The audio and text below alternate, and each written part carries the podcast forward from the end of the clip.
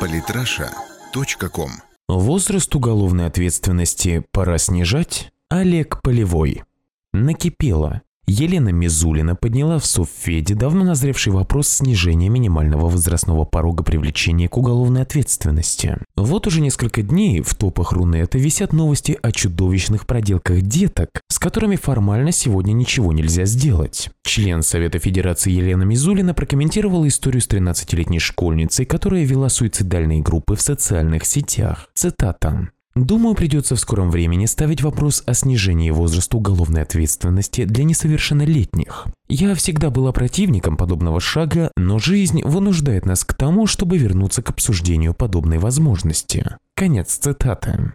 Даже если вина малолетнего администратора будет доказана, ей практически ничего не грозит. Полная уголовная ответственность в России наступает с 16 лет. По некоторым статьям Уголовного кодекса ее можно понести, но не по максимальной планке с 14. До 14 же любая ответственность отсутствует, что позволяет малолетним преступникам безнаказанно творить все, что только может прийти им в голову. История с суицидальными группами далеко не единственная, связанная с действиями малолетних правонарушителей, всколыхнувшая общественность в последние несколько дней. В культурной столице России, Санкт-Петербурге, 13-летние подростки, часть из которых уже состояла на учете в полиции, напились водки и совершили групповое изнасилование 14-летней девочки.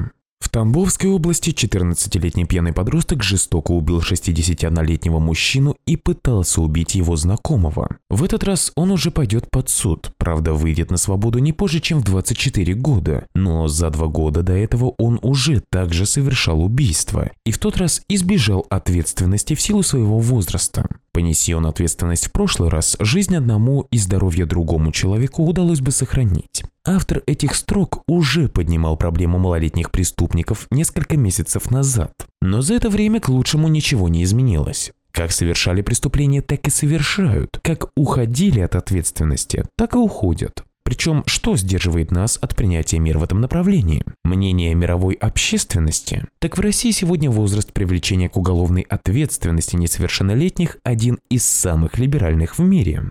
Канаде дела об уголовных преступлениях рассматриваются в отношении лиц, достигших 12-летнего возраста. Такая же ситуация на Кипре, в Нидерландах и в Португалии. Законы Новой Зеландии, Англии, Уэльса, Северной Ирландии и Австралии допускают уголовную ответственность несовершеннолетних с 10 лет, а Шотландии и вовсе с 8. С 11 лет можно попасть под действие турецкого суда, с 7 – сирийского. В США, как мы уже писали когда-то, в тюрьму благополучно можно отправить 10-летнего ребенка за кражу пакета орешков. Ну а в 11-12 лет юные американцы уже могут схлопотать и пожизненное заключение. Правда, за преступление посерьезнее, чем похищение снеков. В ситуации весьма непростой криминогенной обстановки, в которой объективно оказалась сегодня Россия, поддерживать срок привлечения к уголовной ответственности на уровне 14 лет, увы, непозволительная роскошь. Причем говорить о гуманизме в данном случае не совсем уместно. Ведь гуманизм должен быть не только по отношению к малолетним уголовникам, но и к их жертвам. Как будет чувствовать себя девочка, над которой надругались подонки и ее родители в ситуации, когда преступники не понесут ровным счетом никакой ответственности за свои деяния? 14-летний возраст по отдельным особо тяжким статьям был закреплен в советском уголовном праве в 1958-1960 годах на фоне резкого снижения уровня преступности. До этого отвечать по особо тяжким статьям приходилось с 12 лет, а по всем остальным с 14. Сегодня, к сожалению, уровень преступности у нас в несколько раз выше, чем в 60-е, и система профилактики работает не столь эффективно. Поэтому новое время требует новых решений. Когда преступность удастся снизить хотя бы до советского уровня, тогда можно будет говорить о гуманизации и либерализации уголовного законодательства. Пока же нужно защищать общество от отморозков. Поэтому хотелось бы, чтобы Елена Мизулина не ограничилась общими предложениями, а предприняла конкретные меры с целью оформления своей идеи в закон. Он бы у общества понимания нашел. Самые интересные статьи о политике и не только.